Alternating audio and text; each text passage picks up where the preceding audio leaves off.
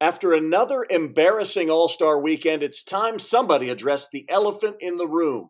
The NBA has an entitlement problem. Why it's time to kill All Star weekend entirely. Plus, the Celtics fly to Chicago to kick off the final third of the season. Where do things stand in the race for the Larry O'Brien trophy? And what is the most statistically effective play in the NBA today? Celtic fans won't be surprised to hear what it is, and you will next inside Lucky's Lounge. Let's go.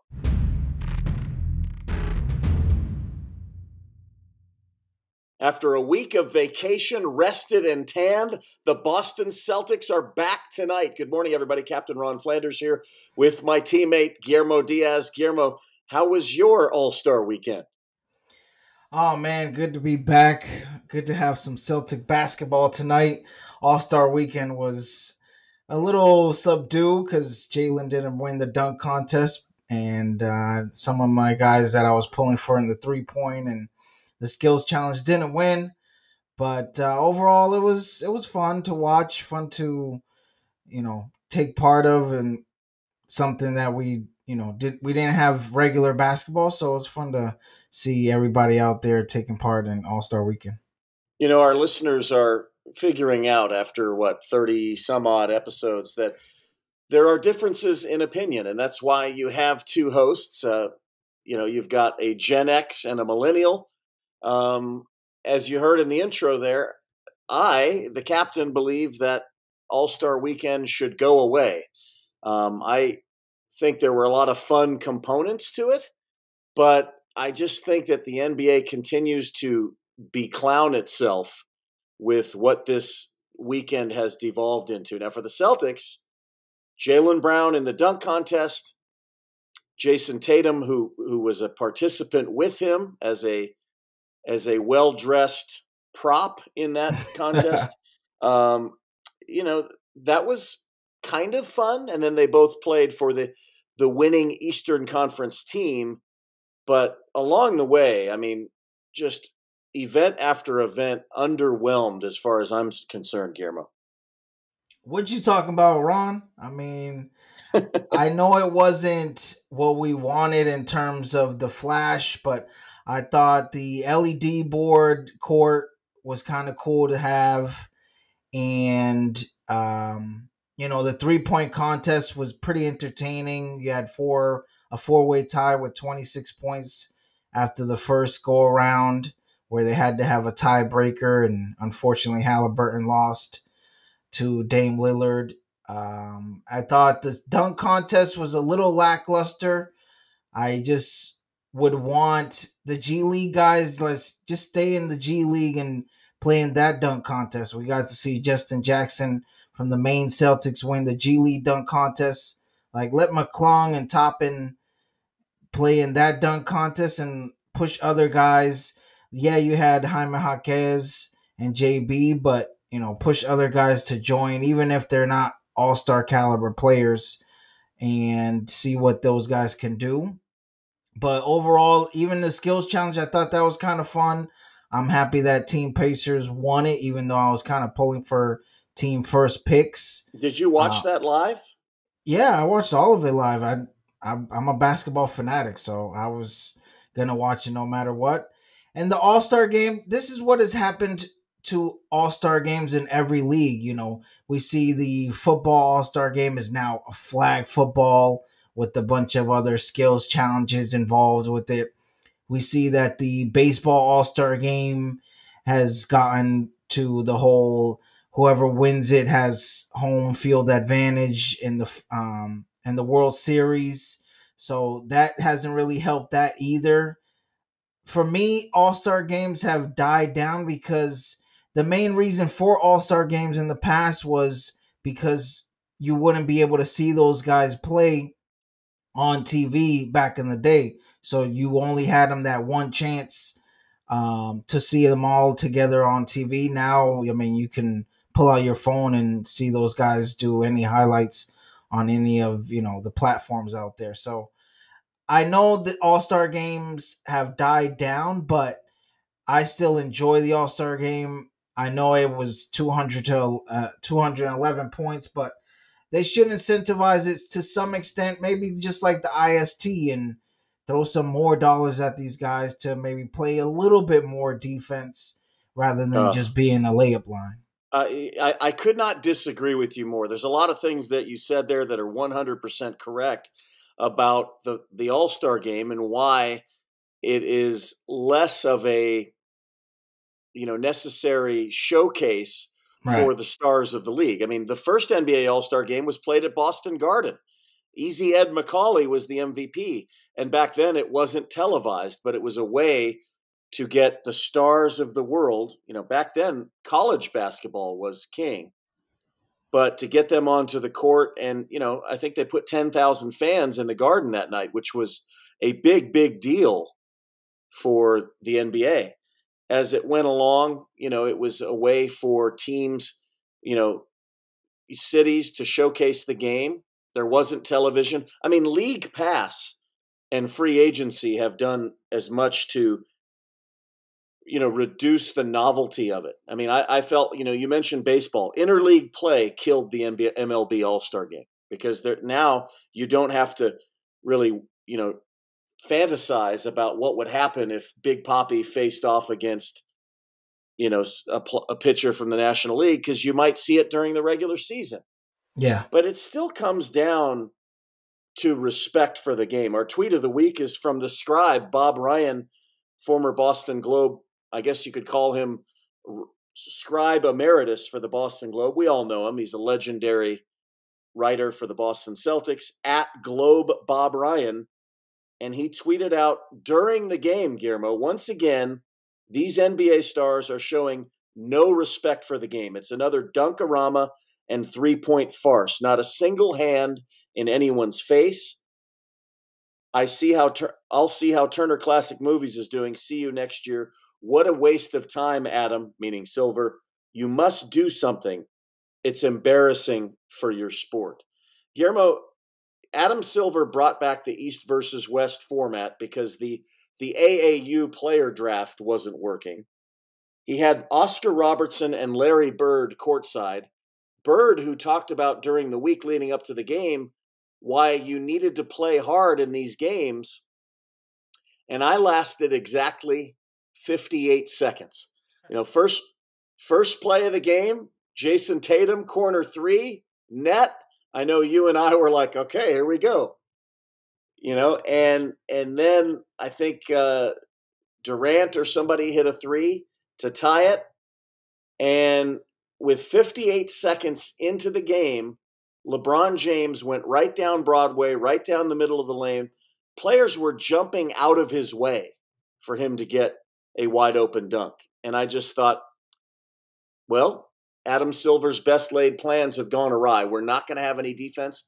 And boy, what did you say the score was? 200 and what? Yeah, I know the East scored 211. Let me pull up what the West scored. Sorry. Yeah, 180 something. It's not important. Yeah. Um, so I mean, I gotta agree with yeah, I gotta agree with Bob Ryan and Guillermo. You're right about some of the reasons why this this game has lost its luster, and we'll we'll get into each of the events. But I, I think it's disrespectful for players to say, "Well, maybe if you threw some money at me." I mean, the IST, you know, the Lakers and a few other teams played harder because they wanted that five hundred thousand dollars. Right. You know, you got to respect the game and saying, well, you got to pay me to play defense. These are supposed to be the best players in the world.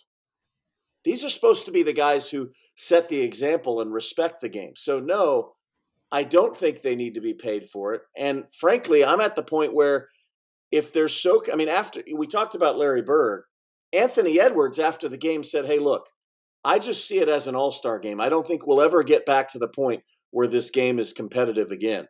I'm paraphrasing what what Ant said, but that's yeah. essentially what he's he became the poster child for the entitled NBA athlete.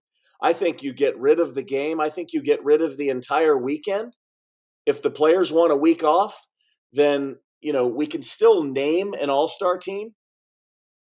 And maybe if we named an all-star team instead of, you know, putting some people out on a court, maybe Derrick White and Porzingis would have gotten their all-star positions that they deserved instead of Adam Silver thinking, well, I want to draw fans from Canada. I want to, you know, draw fans from a big market in Atlanta. But I think if you get rid of the game, Guillermo, and just have 12 All Stars from each conference, that still gives the players who have incentives in their contract the money for being selected as an All Star. If they're so concerned about injuries, I mean, Guillermo, if the players don't care about the game, why should we?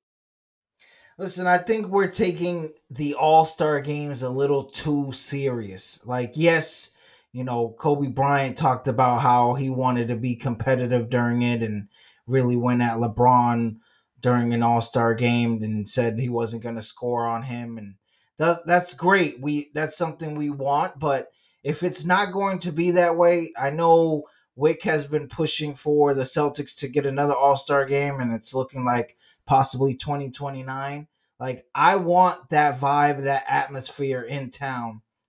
I got to be in Phoenix when Phoenix had it, and it's just a vibe that the whole town gets.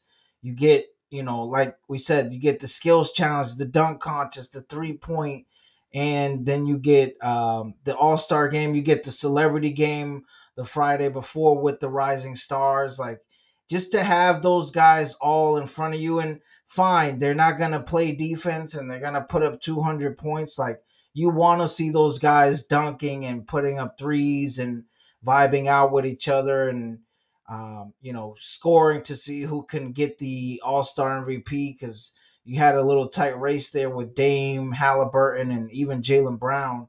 So I'm okay with it just being what it is. It's just an all star game that you know you can't take very seriously. Like Ant Man said, is probably not to be the defense that was there before. And if you don't want to tune in and you want to go watch old movies, then go ahead and do so. But this is the new wave, and every you're still to have people wanting to be part of it, wanting to go to it, and wanting to consume it at home.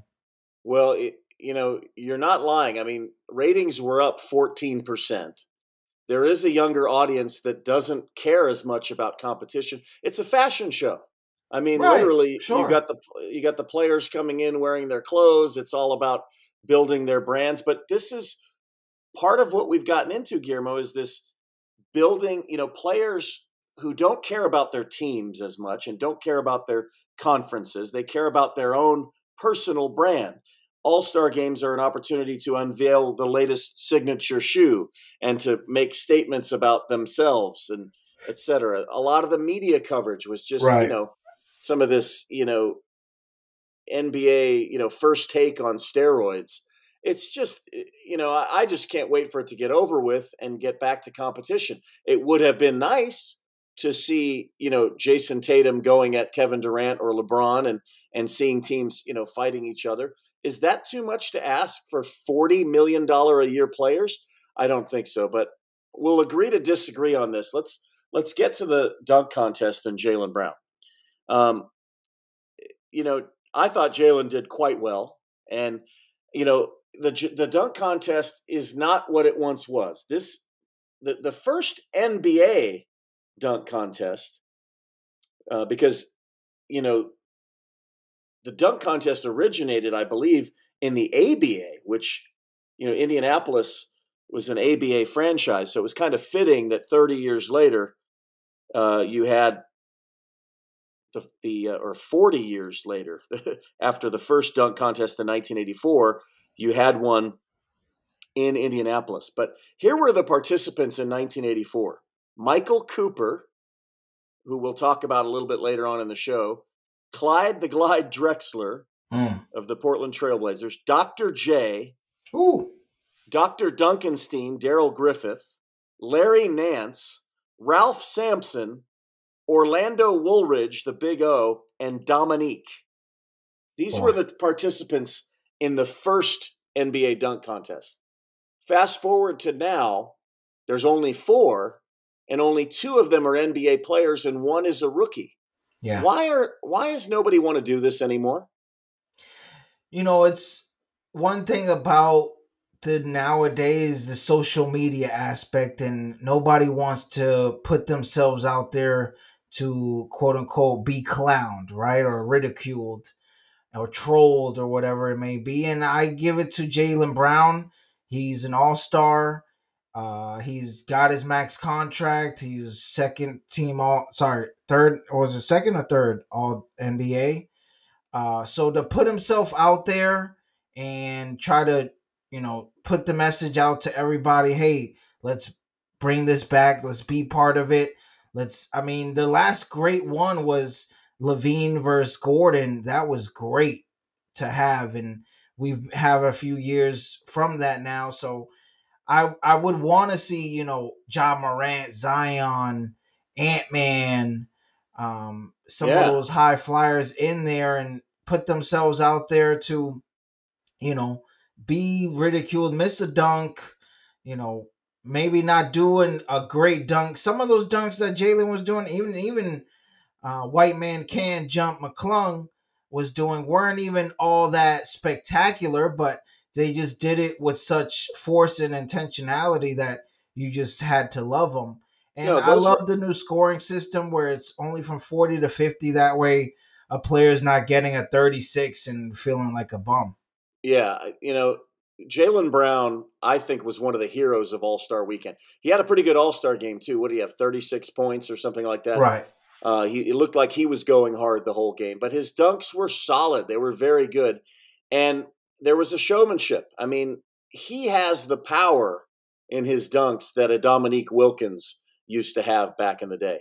And he paid homage to Dominique. He paid homage to our young man from Boston who who was Terrence tragically Clarke. Yeah. Terrence Clarke, who was tragically killed in the, in the automobile accident. Um, he Jayson tried to Tatum, pay homage to D Brown. Yes. So there were and and they were all good dunks. I thought he did a great job. We did not see one of the other two dunks that he had in the chamber because, according to him, the LED court was a little too slippery. But he did, he held up his end of the bargain.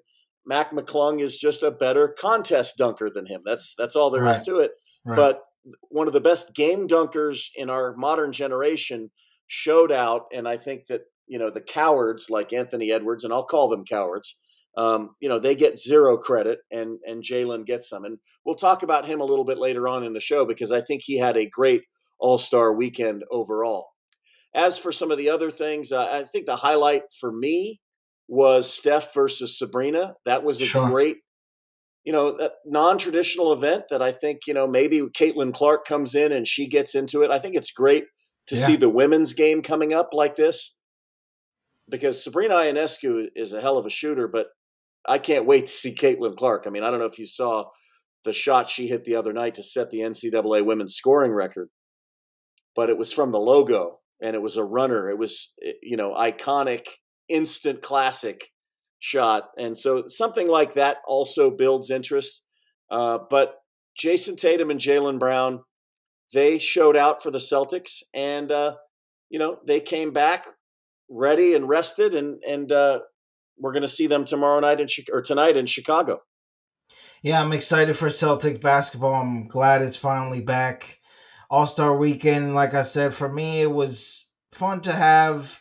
It's always great to see all those guys together, getting along with each other. You saw Luka and Joker pranking each other, and um, you got even more media behind it. You have international media. You have people trying to get to know these players a little bit more in depth. Um, and a lot of it went to good causes throughout all of All Star Weekend, and that's another great thing about it is you know you had Boys and Girls Club, you had Special Olympics, you had Sabrina and Steph's foundations. So for me, that the kids win at the end of the day, and that's what matters the most. Well, that is true, and uh, the winner from the East winning the game, um, Special Olympics Indiana got a donation for that. And uh, as we'll tell you later on in the show, there's an opportunity for you next week to be part of Special Olympics Massachusetts as Derrick White's strike for Special Olympics on February 28th at King's on Dalton Street. Um, it's an opportunity for all of you to contribute to them as well. And when we come back, the season resumes tonight. The Celtics look tanned, rested, and ready to go. What is the best play in terms of producing points in the NBA and which player is the one bringing it. I'll give you a hint. It's the unicorn. Also, is Jayson Tatum the best player in the NBA? Humbly, he says he is. We'll talk about that when we come back. Stay right there. You are inside Lucky's Lounge.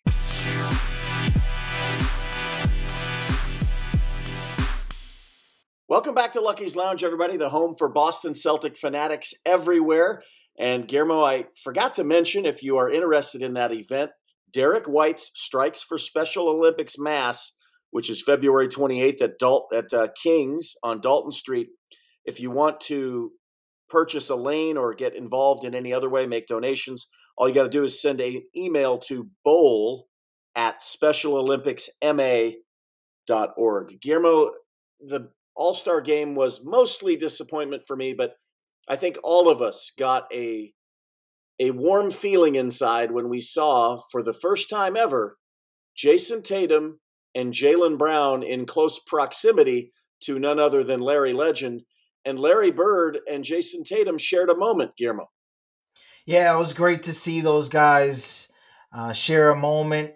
It was interesting to find out that that's the first time they've ever met and they barely even got to interact. It was kind of just good to see you and honor to meet you. And um, even JB hasn't fully met Larry Brown. He uh, sorry, Larry Bird. He only met him um, while Larry Bird gave a speech to the East All Stars.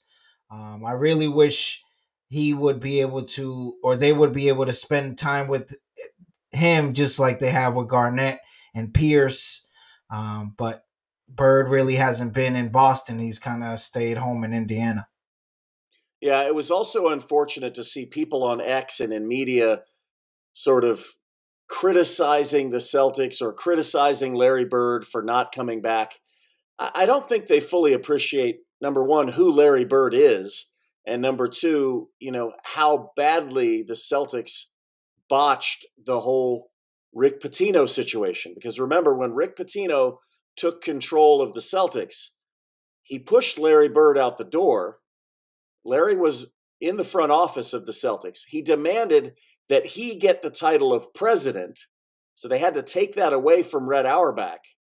And Larry had a bad taste in his mouth. And let's face it, after his Celtic career and after he was pushed out of the door in Boston by Rick Pitino, you know, he became a consultant and then coach of the year and general manager, executive of the year for the Pacers. And he's he's kind of had a second life as a Pacer. But the Celtics are unique as an organization because throughout their history, they've had legends walking around the practice facility, and they still do. As you pointed out, I mean, you've got Garnett and Pierce in there, Rondo, I mean, Rondo. I mean, you've got multiple champions from the 2008 team that that uh, you know work for the organization. Uh, but Larry hasn't been one of them, and I do think that it is a great sign to see the two of them together. And maybe one day Larry will give him a call and, and give him some advice. I think there's a lot that both those guys could learn from Larry Bird. Oh, definitely. I like you said, I don't like the media and everybody's narrative of being astonished, just like I was that you know these guys haven't met in the seven years that uh, Brown and Tatum have been in the league. But hopefully, Wyc and Bird and even the Jays kind of see that and hopefully carve out a way or some time to uh, be able to reconnect and really get to know each other. No, absolutely. Because Larry Bird in the 1980s, hands down, was the best player in the NBA. Speaking of that, Guillermo, Jason Tatum, during All Star weekend, in an interview with Malika Andrews of ESPN, told her that he believes that he is the best player in the NBA. What do you think of these comments? I love it. You got to have that self confidence as a player. And I think he is or is becoming the face of the NBA. And he even said, you know, once Bron leaves, that it's up for him to be able to grab that title. For me, I already think he is the face of the NBA. He has the most endorsement most commercials and any of the printing, you know, posters. You'll see him on magazines for the NBA. or you'll see him on the IST in the middle slot with everybody else around him for the IST poster. Um, even in the NBA commercials, he's a part of those. So I love it. I love that he's taking the reins and and just running with it. And I think you have to be that self confident in yourself if you're gonna win a championship for the Boston Celtics and lead them throughout that way. Well, I agree with you that you have to have that confidence. I always want players that think they're the best, that think they should be the ones to guard the other team's best player or to take that shot when the game is on the line. As far as telling the world that, though, I'm not so sure. Um, Larry Bird never would have said that to a to a reporter, and in fact, he was telling other people that you know Magic Johnson was the best player. It's it's sort of you know humility counts, and it reminds me of the famous British Prime Minister Margaret Thatcher, who once said, "Being powerful is like being a lady. If you have to tell people you are, you aren't." And uh, you know, I just sort of feel like, hey, JT, if you have to make the case for yourself, then you're probably not the guy yet. There's a lot of great players in this league. I mean, Nikola Jokic is one of them. He is the MVP of the world champions. Celtics didn't get it done. And, you know, until Jayson Tatum gets it done, he will never be considered the best player in the league. Couple other random thoughts. I know you want to jump in. I sure um, do. I do think that Jayson Tatum has been judged unfairly by a lot of casual fans and others because yeah. of the success that he and the team had. I mean, as a rookie, as a second year guy, as a fourth year guy, he was leading his team to the conference finals year after year. And they were not super teams right. with Gordon Hayward and Kyrie injured, with Kemba injured. So he's a victim of his own success to a certain extent. And I'll just say one more thing. Yeah. When you talk about the face of the NBA, I agree with you. And part of that is his face. He's a very good looking guy. yeah. You know, remember, half the fans are women. And, you know, I'm not saying that it's just because of his looks, but, you know, in the mid 80s, who was the NBA going to promote more, Magic or Larry? Yeah. I mean, obviously, Larry being the best player in the game and being a white star, maybe they were going to promote him, but Magic had the looks, he had the Hollywood flair. Uh, you know, Dennis Johnson was never going to be promoted more than, you know, a player like that. I mean, it's part of it is the aesthetics of it all. Tatum has all of that.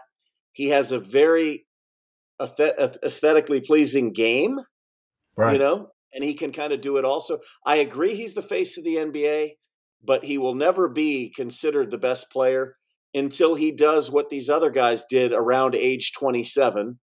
Talking about Jordan and those other guys, which is win his first championship. And that's one thing that Tatum acknowledges. He knows he has to win a championship to, you know, quiet those doubters and for them to put him up on that quote unquote pedestal with those other guys. And he's acknowledged in the past, he said last year that Giannis was the best player. And he feels that he's a better player from the 22 finals. He feels that JB has become a better player. He feels like the team around him is a better team from the finals uh, experience that he had. So I think, in culmination with the, everything combined, him being better, JB being better, the coaching staff being better from last year, and even possibly better than the 22 uh, year.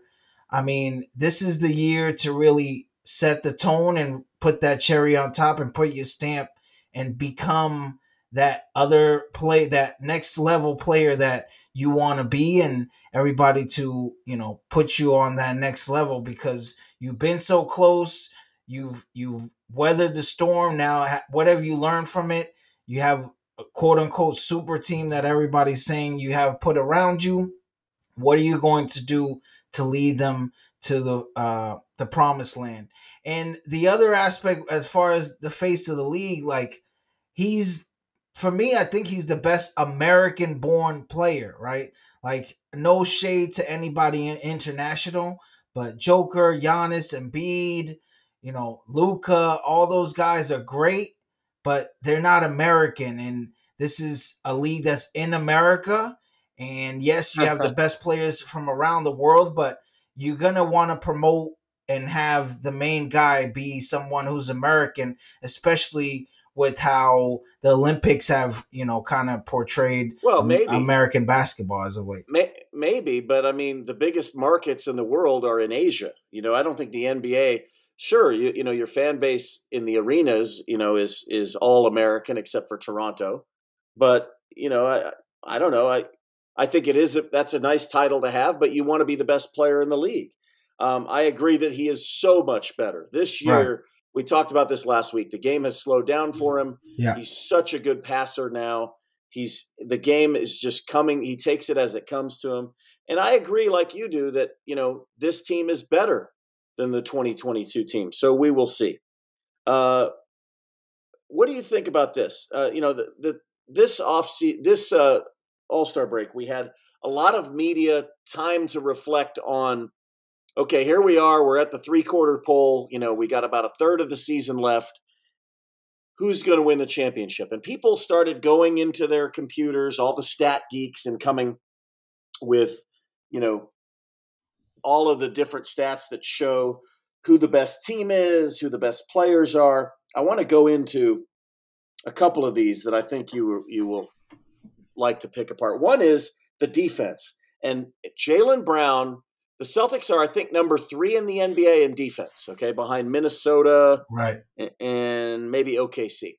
Um, that's pretty darn good. And part of the reason for that, obviously, is we have the best backcourt in the NBA, but sneaky good defensively. Jaylen Brown and Kristaps Porzingis both are among the best in the entire NBA in field goal percentage allowed, Guillermo, at less than 43%. Wow, very impressive. Yeah, JB has definitely stepped it up this year in terms of wanting to be hopefully first team all defense. You see him picking up full court, you see him picking up the best guy on the other team. You saw that a little bit from Tatum uh, when the Thunder and the Celtics played against each other. He started to pick up SGA. Um, like you said, we have a tremendous defensive backcourt with the stock exchange of White and Holiday. And Sneaky is the big at Porzingis. I mean, he's averaging uh, over a block a game. He's pretty good defensively at the at the paint. I mean, we, and we didn't think we would get that. We thought we had that with Rob, um, and even may, maybe a little bit of Al. But with his size and length, he really doesn't have to do much but stretch and get a good block. So I think Porzingis and his addition to this team, along with Holiday, because you had to come uh, somewhat like replace Brogdon and Smart with mm-hmm. their defense, but Porzingis has been the key to the Celtics' success this season, and he's allowed the Jays to play a little more freely and have less weight on their shoulders, especially being in the third score. We need we always needed that third score consistently, and now the Celtics have it. Well, now it sounds like you're you're transitioning to offense, Guillermo. So let's let's do that now, and we're going to show you the power of Porzingis as we go through two different stats that deal with offensive efficiency. The first is pick pairs, and this comes to us from Sport Radar. And you know, obviously, the pick and roll is the the one staple of every team's offense. But yeah. they analyzed the the pick pairs. In other words, the two players who are involved in pick and roll actions or pick and pop actions. And in, in order to qualify for this list, you had to have 150 screens set between the two players. And far and away, the well, actually, the the one that has the most screens is Trae Young and Onyeka Okongwu. But number two on that list, and number one in terms of efficiency, was Halliburton and Turner of the Pacers.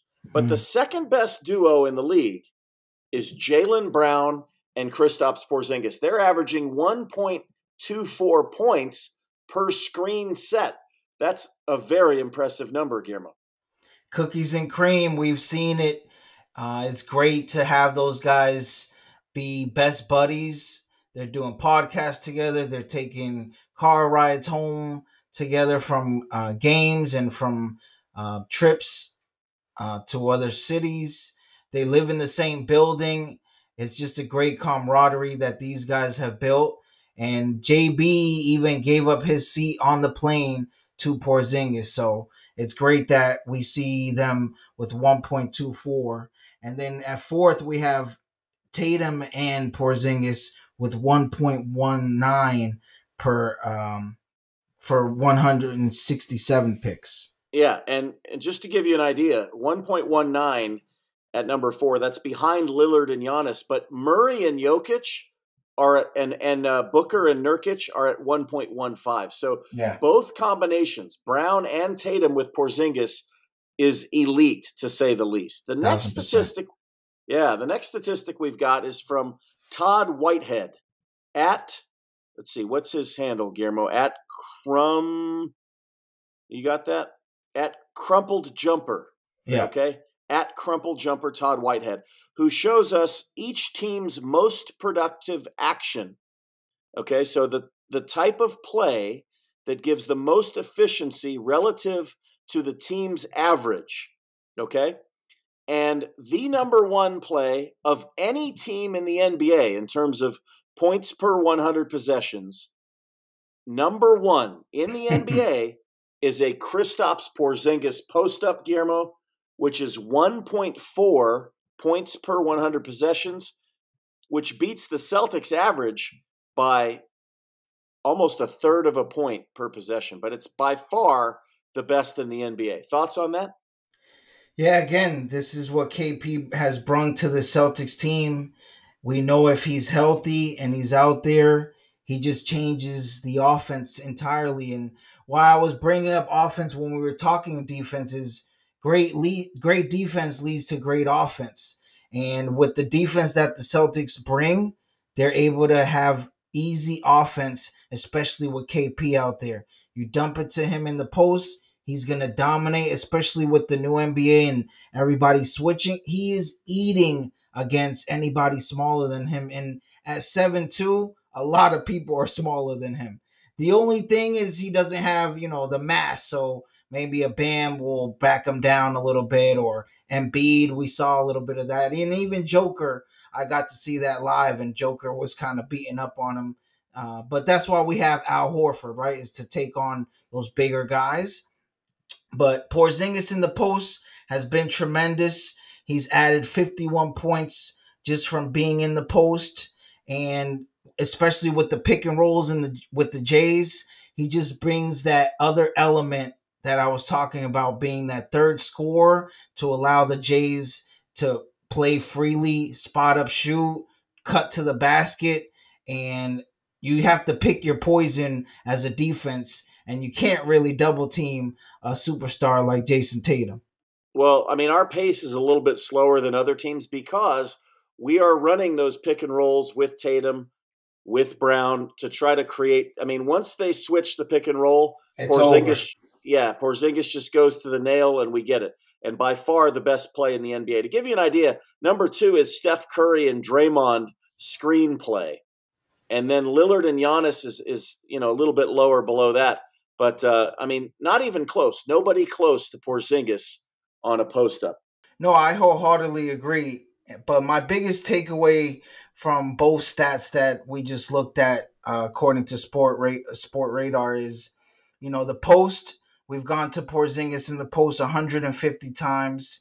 The Jaylen Brown and Porzingis cookies and cream pick and roll, we've done 152 times.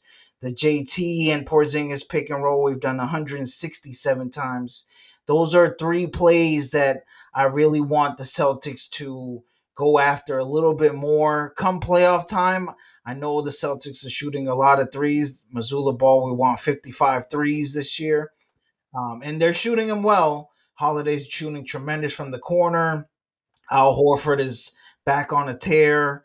And even White has shot some tremendous threes uh, to really save the Celtics sometimes throughout these games. But those three post moves or pick and roll moves, I want to really uh, accentuate come playoff time.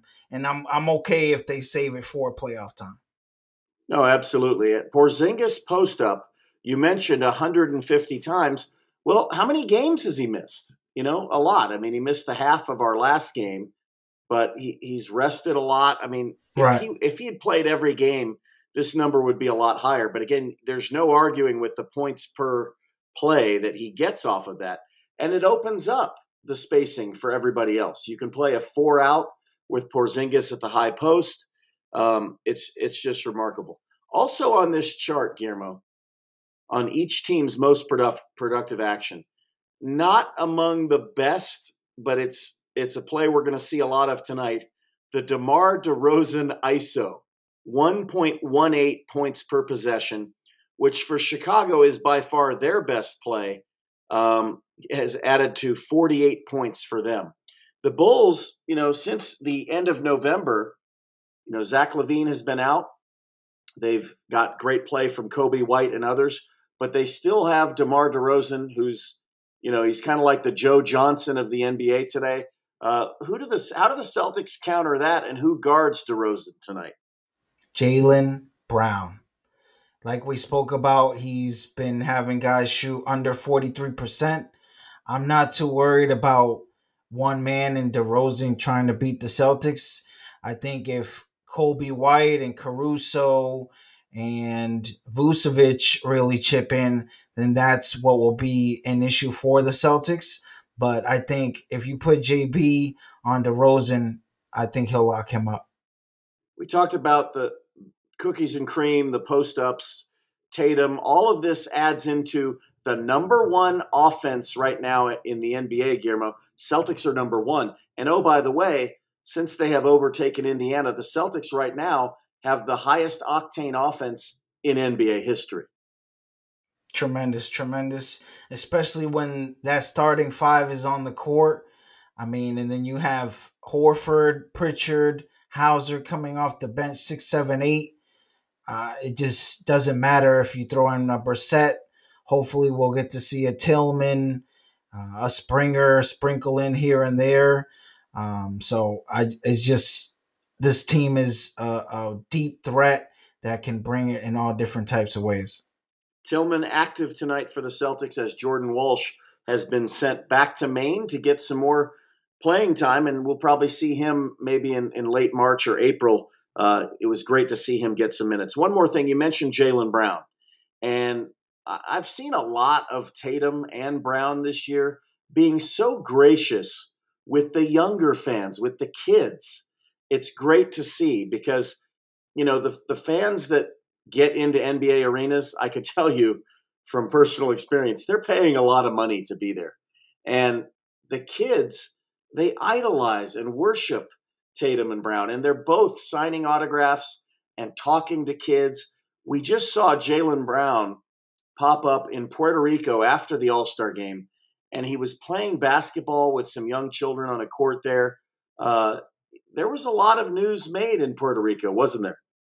Yeah, sure was. So uh, Anuel AA, who's a reggaeton artist, uh, played in the Celebrity All Star Game Friday and was there for the All Star festivities. And it looks like uh, JB flew out to Puerto Rico with him, um, and they will be partnering to bring courts and more opportunities to kids out there in Puerto Rico, and even uh, hopefully some um, musical opportunities for the kids as well. Uh, it was great to see him have a great time out there in Puerto Rico playing with the kids and you know using his platform. That's what JB said he was going to do. We saw him sign his three hundred million dollar contract with kids and MIT, and um, he talked about Tremont Waters and how he had a special relationship with him. And remember, Tremont Waters was with Puerto Rico for the FIBA tournament, um, who's playing right now, I believe, in Taiwan. Uh, and then also Taco Fall will be playing in Puerto Rico coming up soon.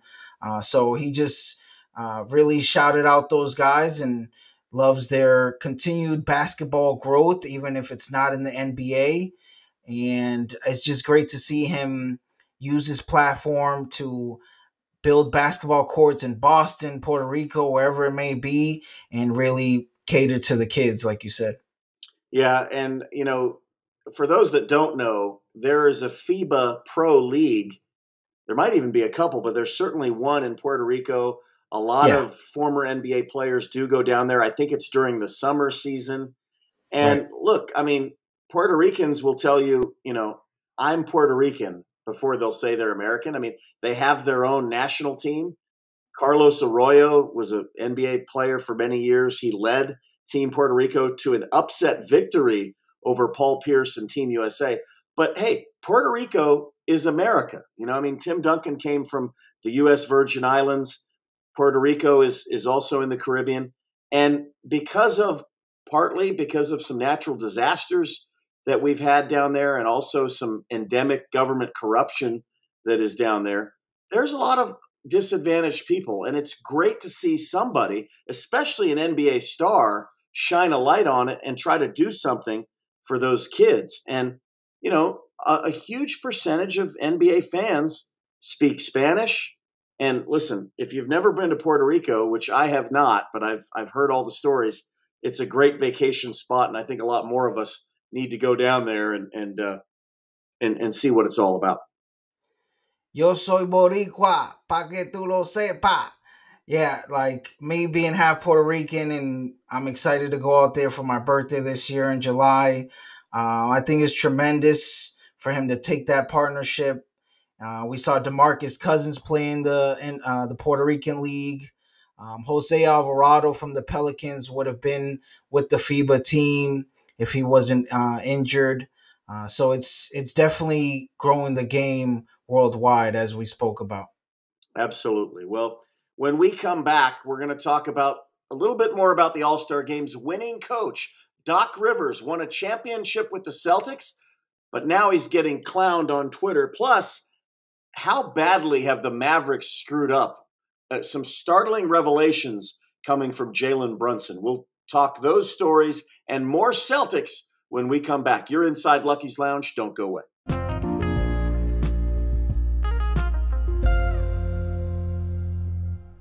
Welcome back to Lucky's Lounge. Captain Ron Flanders here with Guillermo Diaz, and, and Lucky's list comes now, Guillermo, and it's going to be a long one, so let's get right to it. We'll start with good news. Our prayers were answered. Item number one on Lucky's list Scot Pollard has received his heart transplant. We're getting a lot of updates from the Pollard family. I believe he's still there at Vanderbilt Medical Center. It takes a while for the heart to take, as it were, uh, but he's feeling stronger and the prognosis appears to be, let's keep our fingers crossed, very good for Scot to have an extended life. We're so happy for the Pollard family, and, and thanks to everybody in Celtic Nation for including Scot in your prayers. Yeah, amen to that, brother. Kudos to the surgeons and everybody in the medical field that were involved with that, and uh, hope he has a healthy recovery and a speedy recovery it truly is amazing what modern medicine can do, and uh, and it's it's just a great thing for for Scot, who, as I said, I went to high school with, and he's just a great human being. So that's great news. Item number two on Lucky's list from All Star Weekend, and you mentioned it, Guillermo. Jordan Jackson of the Maine Celtics. He won the G League dunk contest. Now, granted, a G Leaguer won the NBA dunk contest, so it's you know a little cheapened by that. But listen, Jordan Jackson put on a clinic in that, and and he gets a trophy and uh, smiles all around, and it's another trophy for the Celtics. Yes, sir. Hall of Fame mother Sheryl Swoopes. That was interesting to find out. But yeah, Jordan Jackson, number 22 of the Maine Celtics. Be sure to tune in. He is a highlight reel waiting to happen, and he put up some tremendous dunks. You know, it's not just Jordan Walsh and the three two way guys that we've got down there, right? We also have Tony Snell. Yeah. We have Jordan Jackson. Jackson's dunks, he jumped over one guy, he jumped over two guys. He rocked his mom's Houston Comets jersey. Uh, it, it was great to see, so congratulations to him. Item number three on Lucky's list the Celtics tweeting out this weekend, this past weekend, Joe Mazzulla with his favorite English football team, Manchester City, the defending uh, Europa, you know, or excuse me, Champions League champions and English Premiership champions. They won the treble last year, which is incredible. Um, and sitting there smiling with Pep Guardiola, who's arguably the best football coach in the world. I like this, Guillermo. I love it. You like it. I love it.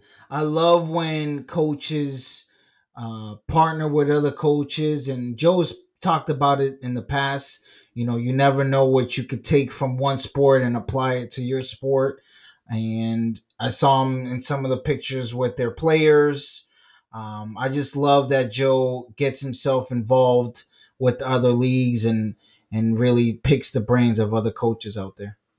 Man City is like the the you know the Boston Celtics offensively of the Premier League, and and Guardiola is like Mazzulla in a lot of ways, and and I hope that they picked each other's brains. Uh, although I'm a, a, Man United fan, but I hope Mazzulla picked Pep's brain, and and I see only good things coming out of it. Item number three, Guillermo, you've got this one. We've all noticed January Tatum, you know, February Tatum. Uh, he got out of a, out of the gates a little bit slow from the three point line, and we talked about how bad his his dribble up threes were. Right, he's a great catch and shoot guy, but he started very slowly from the dribbling up. Apparently, that's improved a great deal. You've got something on that, right? Yeah. So Drew Hanlen asked uh, before jumping onto a flight, you know, for people to shoot questions to him on X, and uh, one of the questions was uh, earlier this season. You know, we saw, like you said, Tatum struggling, and then now, as of late, he's been pretty solid. So Drew Hanlen spoke to that, and uh, he said that his shot pocket was too high on his off dribble jumpers. We lowered it back to normal when he came to LA around Christmas. Remember the Laker game? Mm-hmm. Uh, he was shooting 29.9 off dribble threes, and since then he's shooting 38.4 off dribble threes. I mean, I, I can't tell you how. I mean, obviously 9% is huge, but if Jayson Tatum is shooting 38% off dribble threes and over 40% on catch and shoots, with the post up game that he's added, it's lights out. It could be a, a very long run for the Celtics this season. Item number five, it involves our former coach, Doc Rivers, who coached the Eastern Conference to the victory in the All Star game. He's getting a lot of, he's trending a lot now on X and others mm-hmm. because for a couple of reasons. But first and foremost, he sat down on Sirius XM radio uh, for the starting lineup with Frank Isola and uh, former Suns GM Ryan McDonough, who was with us for about 10 years as Danny Ainge's right hand. And he told them, apparently, uh, we'll see how much you believe this, he didn't want the Bucks job. Listen to this. Personally, I, you know, I'll be honest. I, I told our owners uh, when they called, I said, I think you, I don't understand why you're doing this, you know. Um, and they said, you know, one of the things they said was, well, it doesn't matter. we have done it now. And, um, we, we, we want you. And, and, so that was a tough one. I didn't, I, that was, that's where you had the hesitation. All right. Just a refresher for those who aren't tracking this, but just a reminder Doc Rivers was basically on retainer from the Bucks organization to mentor rookie coach Adrian Griffin, who was like 30 and 11 to start the season. And he was consulting, you know, he was consulting the owners, and he says that he didn't want the job. Guillermo, do you believe this? I believe it. I think I. I do too. I'm okay with Doc Rivers saying that. We know he had a cushy analyst job back with ESPN, and I think he enjoyed doing that and going across the country and watching basketball and giving his two cents to it. I think he wanted a break from coaching, especially how things ended with the 76ers. I think both things can be true that he likes being an analyst. He's very good at it, by the way. And, and now yeah. that he's gone, I mean, it's much harder to just listen to Doris Burke get more airtime. But also, he's a coach and he doesn't want to do anything else. I think that, you know, if that's how it happened, and I take Doc to be an honest, honorable man, and they said, well, Doc will do it. I mean, at that point, what do you do? Well, we already fired him. So do you want it or not? you know? And I yeah. if somebody says, look, um, here's the keys to, for, to a Ferrari. Do you want it or not? I mean, from a coaching perspective, very few rosters better than that one they've got up there in Milwaukee. So, so that's what happened over All Star Weekend. That's what Doc was saying. But even before that, you know, after our last podcast, that night the Bucks played down in Memphis and lost to a Grizzlies team that was severely depleted to injury. And right. after the game, Doc you know, pulled a, you know, a Glenn Rivers, the scene we've seen so many times before in Boston, where he called out his players and said that half of them were in Cabo before the game even started. And so all of these comments swirling around caused kind of a firestorm because, you know, JJ Redick, who won't just retire, I mean, he's he's fast becoming one of the biggest media names in the NBA he called out Doc Rivers and, and said, you know what, Doc, you can't just blame your players. You know, Doc Rivers is three and seven since he took over the Milwaukee Bucks, and you have Giannis, you have Dame, um, you lost to a team full of G League guys. That's also on you. Lots of talk with Doc. Some of Doc's current players, former players, and even his son coming to stick up for him, right, Guillermo? Yeah. Uh, so to quote JJ Redick, he said, "I've seen the trend for years. The trend is always making making excuses. Um, we get it. Taking over a team in the middle of the season is hard, just like getting traded in the middle of the season is hard for a player. But it's always an excuse. There's never accountability with that guy. And remember, JJ Redick is the guy taking over for his spot on ESPN uh, on mm-hmm. the sideline with Doris Burke. Thank God. But um, yeah, it's it's been a firestorm between JJ Redick and then we've seen Austin Rivers come out and defend his dad and say that JJ Redick uh, had his best years with his dad and his dad gave him a starting job when nobody else would and then we also saw Pat Beverley come out, who's on the Bucks right now, and said JJ Redick was just a spot up shooter and shouldn't really be talking. Uh, but yeah, everybody's chiming in on this. Well, when JJ Redick calls the next Bucks game, uh, I think he better have security.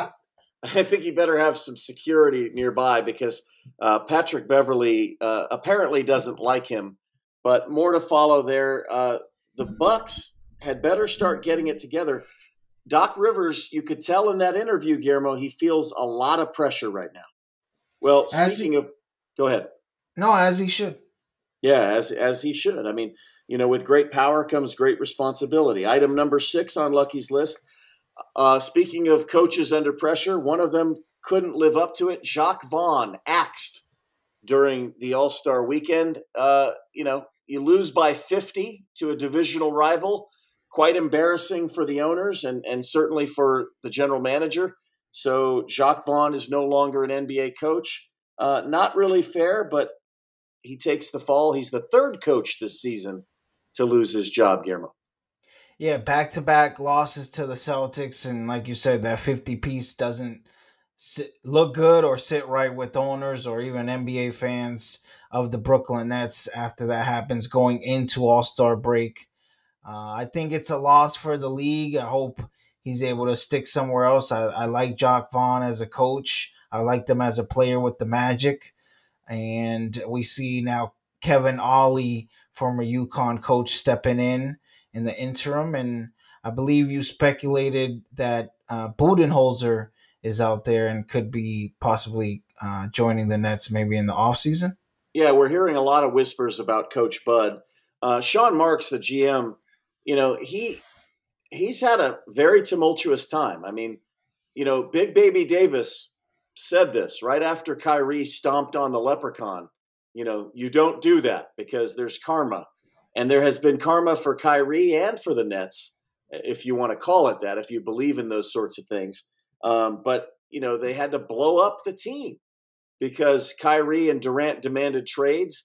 They got saddled with Ben Simmons. I mean, it's hard to it's hard to go out there every night when you don't know if Simmons can play due to his back.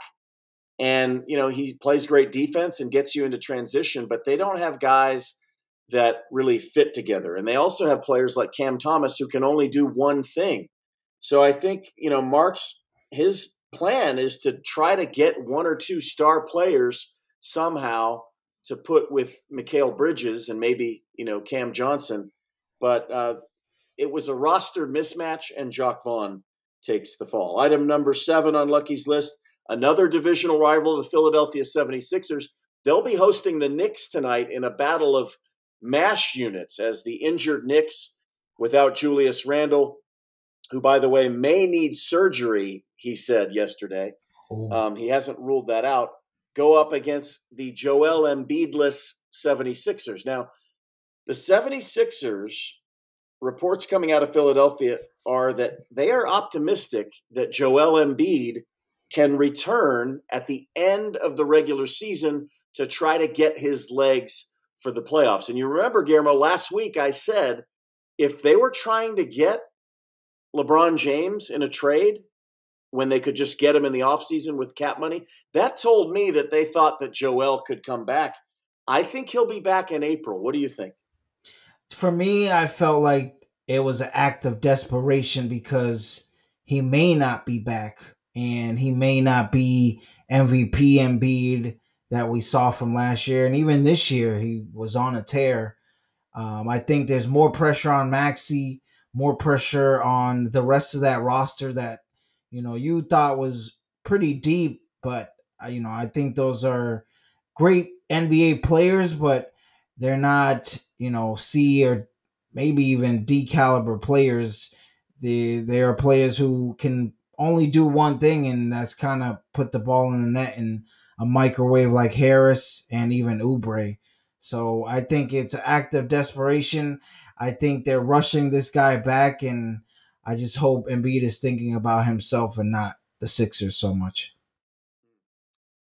Well, uh, speaking of a guy that can put it in the bucket, item number eight on Lucky's list involves the Knickerbockers and Jalen Brunson, who was an all star over All Star weekend. Just such a phenomenal player. And the Knicks' fortunes have changed since he put the ink on that max contract that he got with the Knicks. But yesterday, on All the Smoke, the podcast with Stephen Jackson and Matt Barnes, Jalen Brunson said, among other things, that he wanted to remain with the Mavericks and that when he was eligible for an extension in the 2021 offseason and during the 21 22 season, he tried twice to sign a deal with the Mavericks that would have kept him in Mavericks blue for four years and only 50 was it 55 million dollars? That's basically like the the mid-level exception. He would have signed for four years 55 million guillermo and twice the mavs ghosted him. Yeah cuban usually doesn't make you know those blunders uh, as a, a, owner but uh, we saw you know, they signed Grant Williams and had to trade him mid season because he didn't fit in with that roster. I think they improved with some of their moves they made uh, before or at the trade deadline with adding Gafford and adding PJ Washington. Uh, but that's a tremendous loss and not retaining Brunson and having him with Luka instead pairing Kyrie with Luka uh, we already know what Kyrie brings to the table in terms of his off court uh, antics. Um, he's on the court, he's amazing, but injuries have plagued him, and they definitely fumbled the bag there. Yeah, I mean, it, if you listen to that podcast, uh, All the Smoke, and you hear this, it's sort of like, you know, just some somewhat circumstance because they did they said no at the beginning of the season. They wanted to wait and see where he was 20 games in. Luka got hurt. Brunson got thrust into the starting lineup, started tearing it up. He went back to them and they said, We'll see. I think they had their eyes on other big fish. And Brunson, under their tutelage, developed into a superstar or a budding superstar, and uh, and they blew it. And and now the Knicks are reaping the rewards. And you know, as we've talked about, if they can get healthy, they've got a really good roster, Guillermo. Yeah, I'm truly intrigued about the Knicks. I think that's one team to definitely watch in the East. Uh, you know, they added Bojan, they added um, Alec Burks, Alec Burks to that team, and like you said, they made uh, that trade for uh, Anunoby. If Randle can get healthy, do you know if Anunoby's back post All Star break or not sure? He, he won't play tonight, but okay. you know he's he's getting healthier.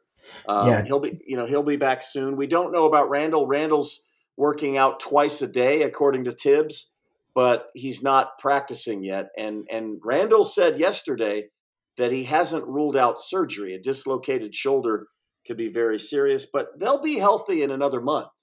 Yeah, and, DiVincenzo's been balling for them. Hart's been balling. Those Villanova guys with Brunson, and if even they can get uh, Mitchell Robinson back as well, maybe.